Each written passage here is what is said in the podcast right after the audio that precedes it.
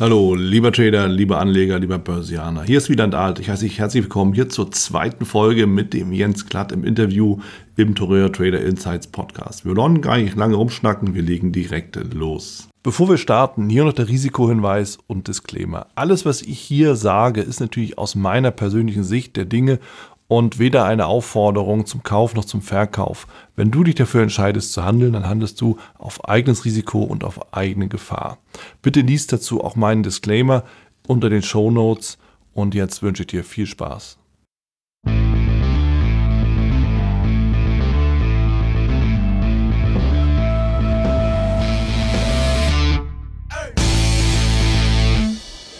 Ich sitze ja hier noch mit dem Jens Klatt zusammen und wir sind ja noch mittendrin im Gespräch rund um das ganze Thema Trading. Im ersten Teil hatten wir uns mit, ganz zum Schluss mit dem Break-Even-Stop unterhalten und Jens hat uns ja ganz freundlicherweise erzählt, dass er bei einem wunderbaren Trade eigentlich den leider nicht wahrnehmen konnte, weil er sich selber reingestellt hatte mit dem Break-Even-Stop, oder? Ja, Genau. Und ähm, das ist, also dieses, ähm, den Stop dann abgeholt zu werden, du hast im Nachgang, denkst dir, um Gottes Willen, musste das jetzt sein. Ähm, am Ende des Monats weißt du, ich habe ja trotzdem verdient in mhm. der Wohler. Mhm. Aber ich hätte mit der Basisstrategie eigentlich mehr verdient. Also ich habe im Grunde genommen das System verschlimmbessert. Ja. Und ähm, jetzt musste ich mir natürlich schon so ein bisschen dann auch die Frage gefallen lassen, ähm, war das nötig? War das, war das sinnvoll? Mhm. Du, hättest du es nochmal so gemacht?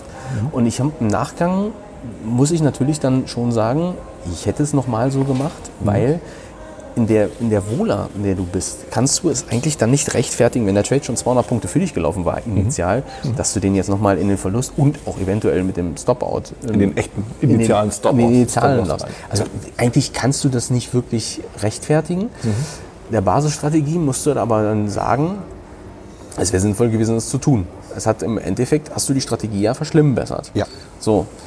Und jetzt ein Dilemma, ein Riesendilemma, oder? Es ist, äh, äh, ehrlich gesagt, ich habe auch bis heute ähm, habe ich eine Lösung gefunden. Ich meine, so eine, so eine, so eine mega wohler Events oder Marktumfelde kommen ja nicht besonders häufig vor. Mhm. Ich habe dann, ähm, man, man hat es ja dann gesehen über das Jahr 2018, das war ja nicht nur im Februar. Mhm wo ich dann eben gesehen habe, ich habe trotzdem Geld verdient. Mhm. Ähm, es kam ja dann auch ins Ende des Jahres, kam mhm. ja noch mal so eine Phase. Mhm. Ich habe das dann ein bisschen großzügiger gemanagt. Mhm.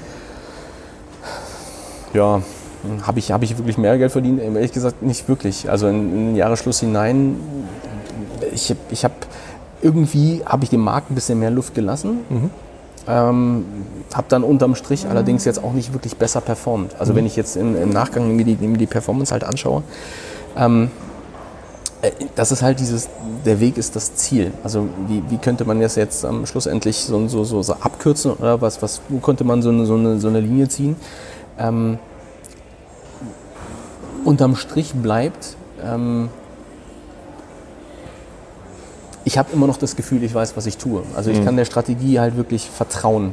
Ja. Und, und, und, deswegen fühle ich mich mit der Strategie auch weiterhin wohl. Mhm. Ähm, nichtsdestotrotz ist es eben so, und ich glaube, da sind wir dann bei den Emotionen oder bei dem auch Intervenieren. Ähm, ja.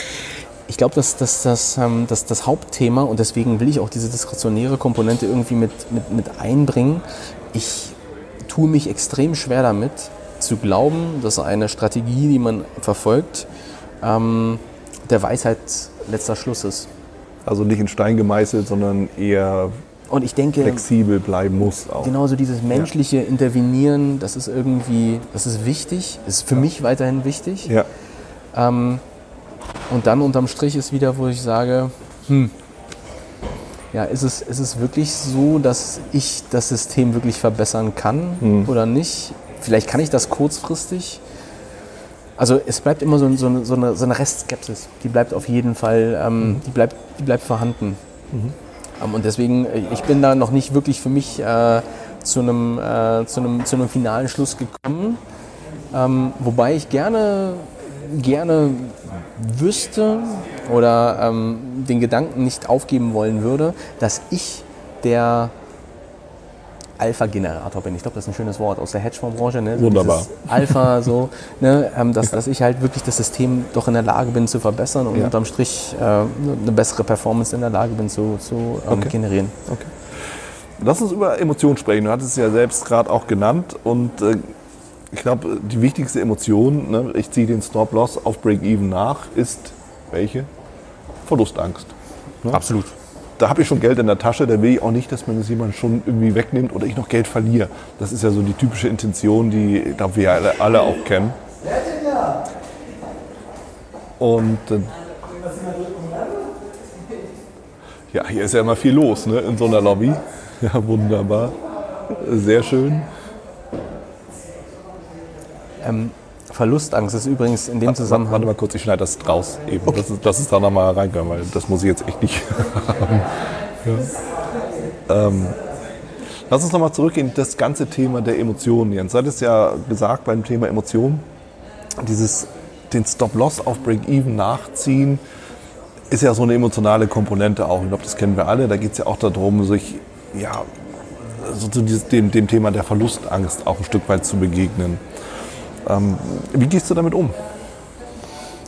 Ähm, es ist nicht ganz so leicht, weil ähm, ich bin mir ja so sehr wohl darüber im Klaren, ähm, mhm. dass äh, man bei diesem Break-Even-Stop eine ganz wesentliche äh, Komponente so ausblendet, die uns aber menschlich verfolgt, nämlich diese mhm. Verlustaversion. Mhm. Ähm, diese, diese kognitive Verzerrung, wonach ja Verlustschmerz doppelt so schmerzhaft ist, wie man Gewinne freudig verspürt. Ja, Wahnsinn, oder? Ja, und das Problem dabei ist ja, wenn ich den Stop jetzt auf Break-Even nachziehe und dann ausgestockt werde, fühlt sich der Trade ja trotzdem als Verlust an, obwohl eigentlich gar nichts passiert ist. Nee, es ist die Hölle auf Erden, ist das. Es ist, ähm, es ist alles andere als erfreulich. Und ähm, auch, dass ich jetzt in der Lage bin, mit fast anderthalb Jahren Distanz mhm. dieses Ereignis nochmal ja. so ähm, hervorzuholen, äh, das ist ja ich, natürlich würde ich jetzt in der Außendarstellung würde mich hinstellen und würde sagen, das hat damit zu tun, weil ich ja ein ganz penibles Trading-Journal habe und deswegen kann ich das alles so äh, nochmal hervorholen. Natürlich. Es ist in Wirklichkeit ist das ein emotional ziemlich, ähm, ich glaube im Englischsprachigen heißt das Wort devastating. Zerstörerisch. Ja, das, ja, das ist, mhm. ähm, also es, es prägt dich massiv. Ja. So ein Trade, der eigentlich wirklich auf dem Papier plus minus null ist, ja. du vergisst ihn nicht, weil er einfach doch er bleibt, also er bleibt, er bleibt, ähm, ähm, wie heißt das hängen. Er bleibt hängen. Er bleibt ja. definitiv hängen. Auch ja, man, das ist, das ist halt genau der Punkt. Du, und das müssen wir uns immer klar haben. Wir Menschen sind emotionale Wesen, oder? Mhm. Denn gerade das, was du sagst, da bin ich schon 200 Punkte vorne. Und je nachdem, ne, selbst wenn du ein CFD nimmst, sind das 200 Dollar. Ja? Wenn du irgendwie einen Mini-Future nimmst, dann sind das 1000 Dollar. Wenn du eine Riesenportion nimmst, dann sind das ein Vielfaches davon. Ne? Muss es nicht sagen, aber kann sich jeder vorstellen, wenn dir das dann auf einmal wieder genommen wird, zumal das ja auch nochmal weit über dem ist, was normalerweise so an Bewegung so entsteht. Und du hast es schon, dann wird sie wieder genommen, dann ist das definitiv etwas, was einen prägenden Eindruck hinterlässt. Ich glaube, uns alle treibt ja die Frage an, wie können wir das im Management eben wirklich vermeiden? Und wie können wir auch da mit unseren Emotionen so umgehen? Und das ist natürlich ja Trading Journal. Ja, ich kann da mhm. eben gucken, wie habe ich das in der Vergangenheit bewältigt, wie gehe ich in Zukunft damit um und welche Ergebnisse kommen dabei raus. Ist es so eine Möglichkeit, um eben mit Distanz darauf zu reagieren oder daran zu gehen für die Zukunft? Ich, will mal, ich, ich sage mal so, also für mich ist es ähm, schon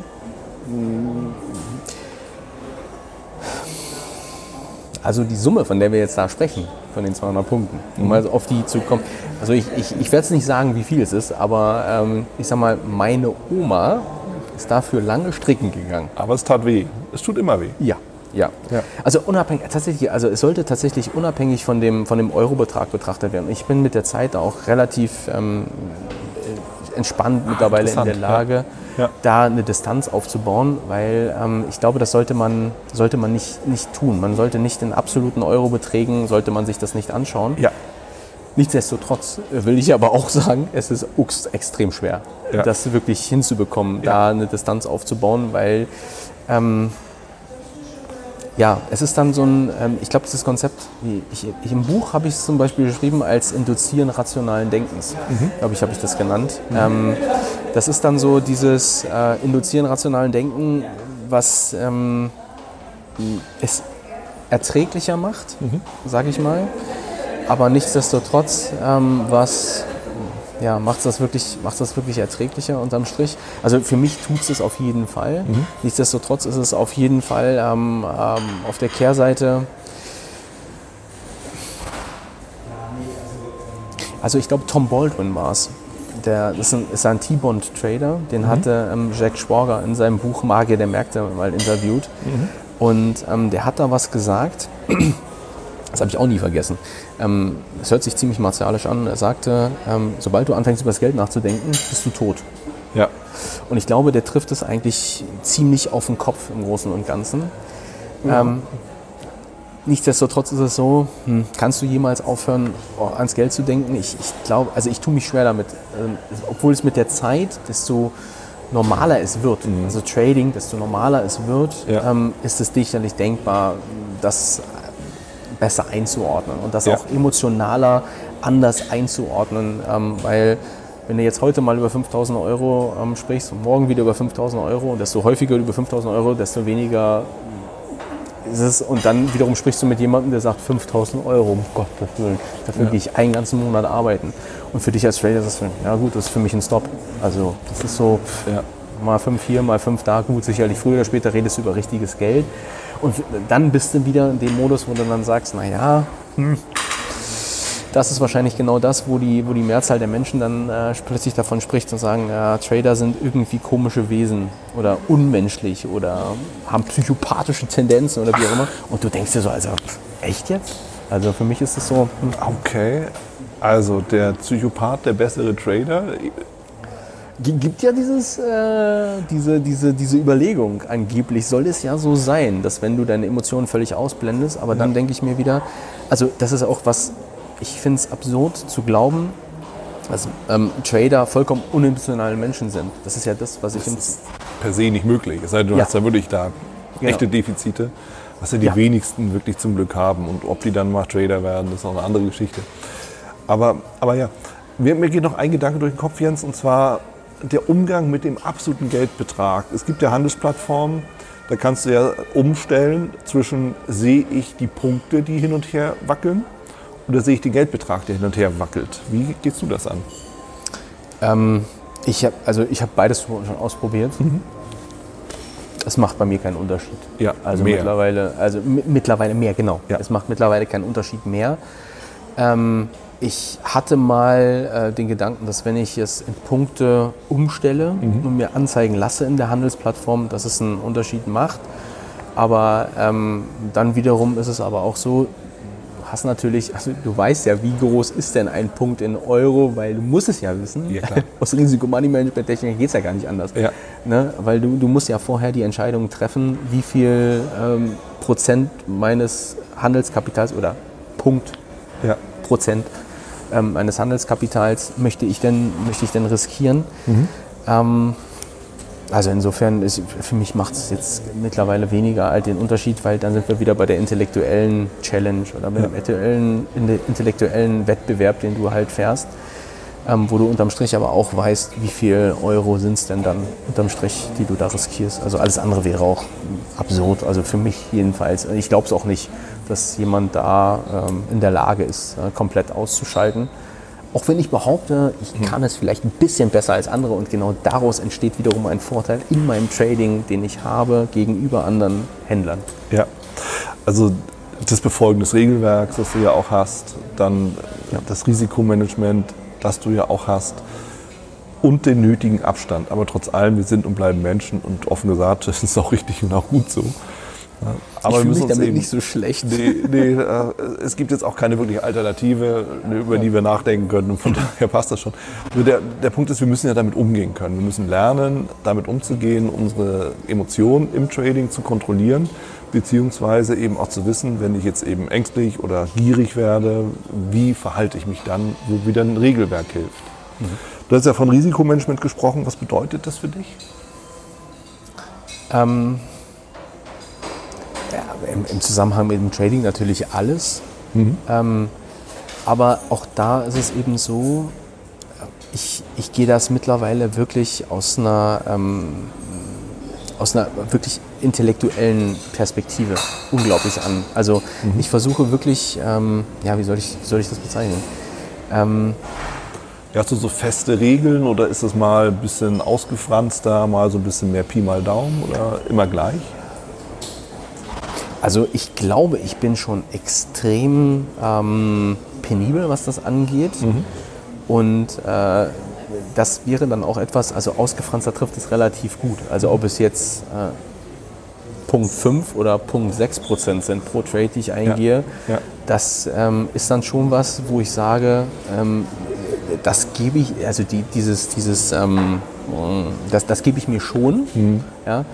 Äh, Und bin dann wiederum so, dass ich sage, das ist für, für Außenstehende wahrscheinlich schon extrem penibel ähm, und, und, und kleinkariert vielleicht auch, wo ich dann wiederum sage, also wenn ich jetzt an einem Tag schon mal Punkt 6% riskiere, dann sage ich mir auch schon, oh, da bist du aber heute schon mal, da bist du aber mal äh, ein bisschen Freestyle unterwegs gewesen, so will ich mal sagen. Ah, okay. Ja, ähm, wo aber Außenstehende wahrscheinlich schon sagen, so ah, echt, also, also wenn ich jetzt mal ein oder zwei Prozent riskiere, so, Ja. also das wäre bei mir schon, da würde ich schon das Scheunentor mehr oder minder Risiko-Money-Management technisch aufmachen. Ja, okay. Ähm, und da bin ich schon im Punkt 1 Bereich, also Punkt 5, Punkt 6, ja. Ähm, alles, was darüber hinausgeht, ist dann schon sehr großzügig. Ja. So würde ich es mal sagen. Ja, ist natürlich immer eine Frage auch des Handelskontos. Ne? Wenn du jetzt Ja. über, über wirklich einen großen Betrag sprichst, dann ist es wirklich ein Riesenunterschied, ob du 0,5 oder 0,6 hast. Wenn du irgendwie einen kleinen Betrag hast, nehmen wir mal als Beispiel diese berühmten 5000 Euro Konten, ne, wo du dann eben sagst, ob ich jetzt 1 oder 1,5 Prozent mache, 50 oder 75 Euro, Ja. reißt mich jetzt nicht ins Lebensunglück rein, ja, um das mal so salopp Ja. zu formulieren, bitte, dass wir uns alle richtig verstehen. Auch Geld, ne, keine Frage, aber es ist etwas, was wir uns im Laufe eines Lebens halt auch wieder zurückerarbeiten können, in jedem Job. Aber irgendwann gibt es eben Beträge, da ist das eben nicht mehr so einfach und dann äh, entscheiden dann solche Punkte. Ne? Das, äh, denke ich, ist, ist ganz, ganz klar. Also ich glaube, die Handelsfrequenz spielt da eine ganz, ganz wesentliche Rolle. Klar. Also ähm, selbst wenn du, ähm, mh, sag mal jetzt, sagen wir mal, ob jetzt 100 oder 125 Euro sind, ja, das macht jetzt nicht den großen Unterschied. Ja. Naja, das kommt aber darauf an. Wenn ich jetzt zum Beispiel ähm, pro Trade die 100 Euro mache und einfach mal eine Handelsfrequenz habe und ähm, ich, ich persönlich für mich kann es überhaupt nicht nachvollziehen, Ja. wenn, wenn jemand mir sagt, ey du, ich habe ja am, am Tag ähm, 100 Trades, Ja. da denke ich mir, boah, alter Mann, ey, dafür, das, das, dafür, dafür handle ich ein halbes Jahr, ja, um Ja. auf die 100 Trades zu kommen Ja. oder auch vielleicht ein Jahr sogar. Ja. Ähm, und äh, ich glaube, das ist dann schon so eine Sache, wenn ich dann anfange, pro Trade von 100 Euro zu sprechen Ja, und dann 100 Trades an einem Tag mache, dann wird es natürlich äh, relativ zügig, also dann kommen wir schon in Gefilde. Ich glaube, das unterschätzen auch viele, Ja. also im Zusammenhang mit ihrem Trading Ja. länger, also die dann sich wirklich wundern, wie konnte es jetzt eigentlich dazu kommen, dass ich innerhalb von, sagen wir mal, ich habe ja im, im, in meinem Buch diese 90-90-90-Regel. Ne, 90 Prozent der Trader verlieren 90 Prozent ihres Geldes in 90 Tagen. Ähm, einige rollen da mit den Augen und sagen so, wie soll ich denn in 90 Tagen 90 Prozent meines Handelskapitals versenken? Ähm, das schaffen Nee. andere sogar innerhalb von einem Monat. Also Das geht auch innerhalb von weniger Stunden. das Also, geht auch innerhalb von auch das. wenigen Stunden. Ne? Ja, klar. Und ähm, ich glaube, das ist dann das, was, was ähm, viele tatsächlich dann beginnen so ein bisschen zu unterschätzen. Also die, die Handelsfrequenz, Ja. die, ähm, die spielt da schon eine ganz wesentliche Rolle. Und dann sind wir relativ zügig auch bei dem Punkt, wo ähm, viele untersch äh, beziehungsweise wo man vielen vielleicht sogar sagen muss, ich glaube, das Hauptproblem, was viele haben, ist, die wissen gar nicht, was sie tun. Ja. Ne? Absolut. Also weniger, also jetzt auch in Bezug auf ihre Handelsstrategie, aber eben auch in Bezug aufs ähm, Risiko-Money-Management oder auf das, auf das Kapital, was sie dort eben bewegen und in, in, in der Größenordnung, wie sie es bewegen. Also wie gesagt, man könnte jetzt sagen, naja gut, pff, auf einen Trade spielt es keine Rolle, aber wenn ich aus 100 Trades habe und ich habe die 100 Trades an einem Tag, Ja. dann kann es schon innerhalb von einem Tag anfangen, interessant zu werden, das mal nett zu formulieren oder Klar. in Anführungsstrichen zu setzen. Klar. Aber ich glaube, auch das kennen wir ja alle. Ne, du machst Trades, du hast einen Verlierer, der lässt sich noch einigermaßen locker dastehen, du hast einen zweiten Verlierer, der wird schon ein bisschen schwieriger. Beim dritten Verlierer kriegst du dann irgendwann mal so leichte Schweißflecken am, am Hemd und äh, irgendwann kommen ja die Emotionen ins Spiel Ja. und nehmen Überhand. Und ich glaube, das ist so der Effekt, wo viele dann eben anfangen durchzudrehen und versuchen mit einem Trade alles wieder rauszuholen, was garantiert in die Hose geht. Wenn nicht jetzt, dann morgen. Wir waren ja beim Online-Poker gerade. Beim Online-Poker gibt es dafür eine Bezeichnung. Ich weiß nicht, ob es die im Trading auch gibt, aber ähm, es heißt Tilt. Ja. Du, du tiltest halt. Das ne? tust du dann auch. Ja. Dann wirst du zum Trading-Psycho. Genau, ja, Trading Psycho oder äh, zum Tilt-Monster. ja, Oder genau. so. Ja. Ja. Wunderbar. Darüber werden wir gleich noch weiterreden in unserem dritten Teil. Und äh, dementsprechend, Jens, schließen wir da gleich an. Das war's auch schon im zweiten Teil von dreien mit dem Interview mit dem Jens Klatt. Weiter geht's in der kommenden Woche mit dem dritten und auch letzten Teil. Ich freue mich, wenn du wieder einschaltest beim Torre Trader Insights Podcast. Vergiss auch nicht, meinen Newsletter, meine Trading-Impulse zu abonnieren, damit du immer wieder auf dem Laufenden bist, aktuellen Stand, was ich da so mache. Sichere dir mein E-Book. Alle Links dazu findest du in den Show Notes. Bis dahin, mach's gut, auf Wiedersehen, ciao, tschüss.